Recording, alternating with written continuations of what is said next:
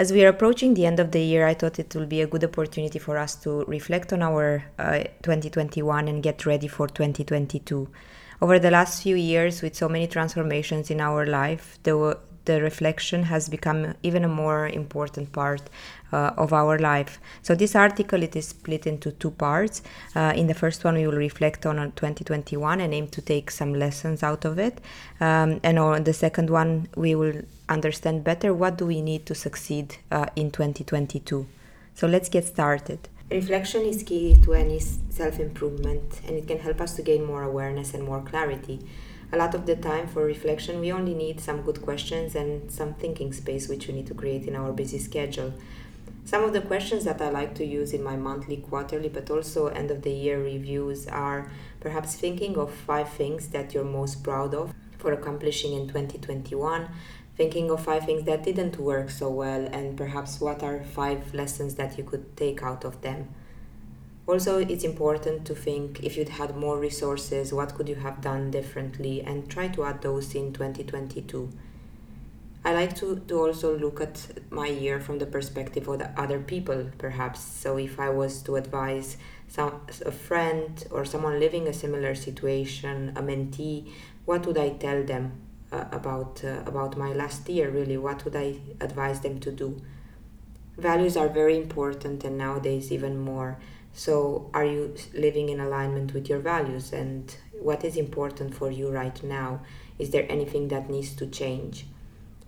Wheel of life is an important tool that i've been using for for a few years. And i always think that it's a good opportunity for us to review holistically our our life. So, on a scale of 1 to 10, how do you rate yourself in each life area? And of course, each one has different life areas, but as an example, in my wheel of life, I generally have health and fitness as an area, family, spirituality, friendship, love, emotional well being, career, and finances. So perhaps if you've done this review previously this, this year, what has changed? And is there any progress? Is there any uh, area of improvement? This will give you an understanding of where you are and also what are the focus areas for for the next uh, next year so once we are done reviewing our year and we've managed to get some learnings some lessons something that we can apply in our next year but also we have a good understanding uh, what are the focus areas for us for the, the following year we we can start by moving at the next stage, which is getting ready for uh, 2022. From my perspective, there's five areas that we need to focus on. First one is how can we future-proof yourself? How can you improve your financial well-being? Because this is a topic that is not spoken so often and is very important for all of us.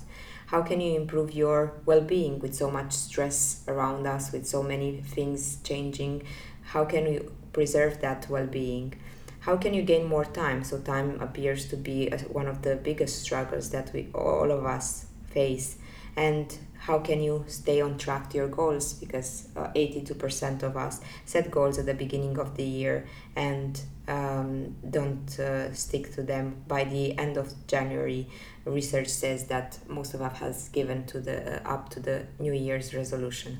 So let's start with how can you future proof yourself so according to World Economic Forum, in the next four years, 50% of us will need to uh, reskill ourselves. And some of the skills that will be in high demand are problem, problem solving, uh, resilience and stress management, uh, leadership skills, uh, working with people, emotional intelligence, technology and uh, use and development as well. So can you take a step to upskill yourself uh, and it doesn't have to be a university degree or a six months course but instead it can be small bits of knowledge that you can add every day such as listening to a podcast reading a book watching a youtube video that shares knowledge and it's relevant to your desired skills. So looking at this list perhaps what is something that you could add into your into your next year so you can future proof yourself? Or perhaps in your field what are the things that are happening and what could you um, develop further? The second uh, tip that I would say for the, ne- the following year is, as I mentioned, the financial well being.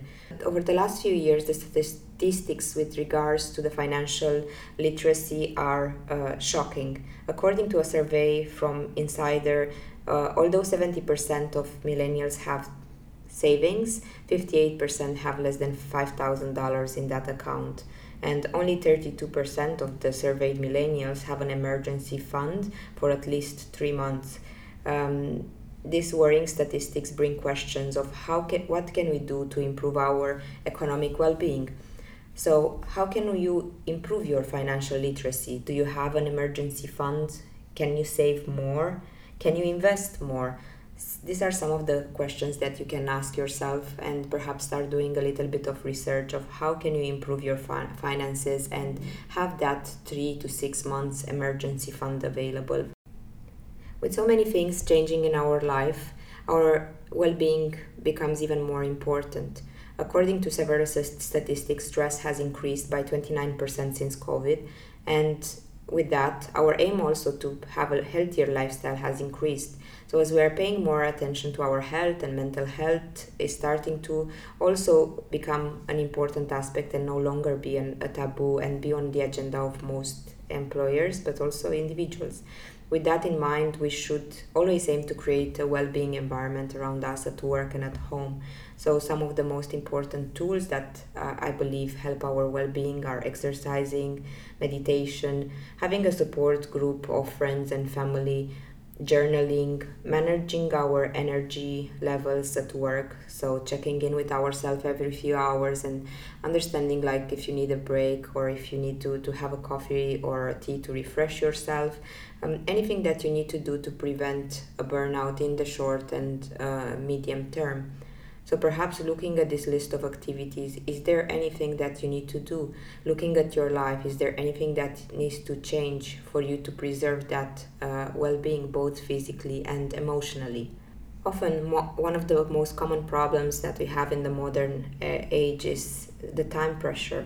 We have so many things to, to finish in such a short, um, short time to, to accomplish them the best thing that we can do in, in 2022 is to protect our uh, our time and value it.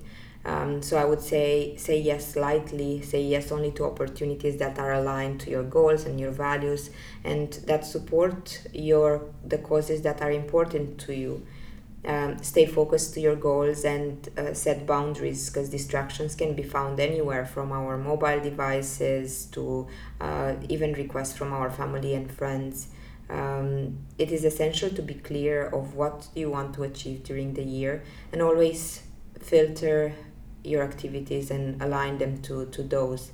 At times it might feel difficult to say no, uh, but try to associate that saying no uh, doesn't harm the relationship. However, um, it's gonna keep us uh, stay on track to, to our goals. So it is vital to, to learn how to say no sometimes and maybe now right now, um, so we can start uh, keep focusing on our goals. And since we are at the stage of focusing on our goals, what can you do to stay on track to our goals? Uh, once you know what you want to improve and perhaps choose three life areas that you want to focus uh, for the year, um, break them into several milestones um, and then uh, set weekly goals for each of these mi- milestones until you have re- re- reached them. Uh, sometimes self motivation is not enough, uh, especially when it gets challenging. So, um, try to get some form of accountability. So ask one of your friends perhaps to keep you accountable um, towards your goal and check in with you on a weekly basis. Research says that accountability can increase by uh, your success by 95%. Um, and this was one of the things that supported me to uh, to stay on track over the last couple of years. Um, of course, being ready for the future is not one size fits all. So uh, this article is really meant to help you reflect and increase your aware awareness, but also to adjust to some of the trends that are uh, we could see in 2022. Hope that you have enjoyed uh, listening to this article and that you found it valuable and that is going to help you to stay on track uh, on your 2022 and uh, towards future proofing yourself, but also that you've managed to gain some learnings uh, from the last year and that you can implement them in the following year. Thank you for listening.